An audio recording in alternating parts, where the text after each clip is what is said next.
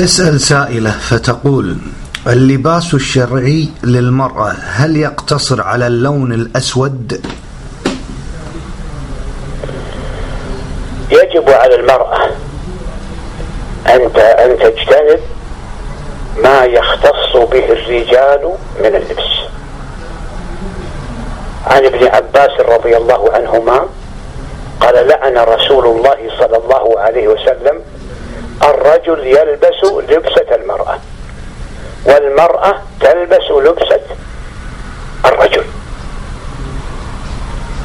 فلا تشابه الرجال في لباسها.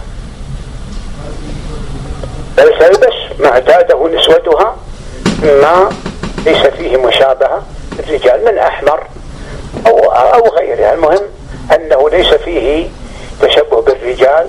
نعم. هذا لا مانع منه إن شاء الله تعالى.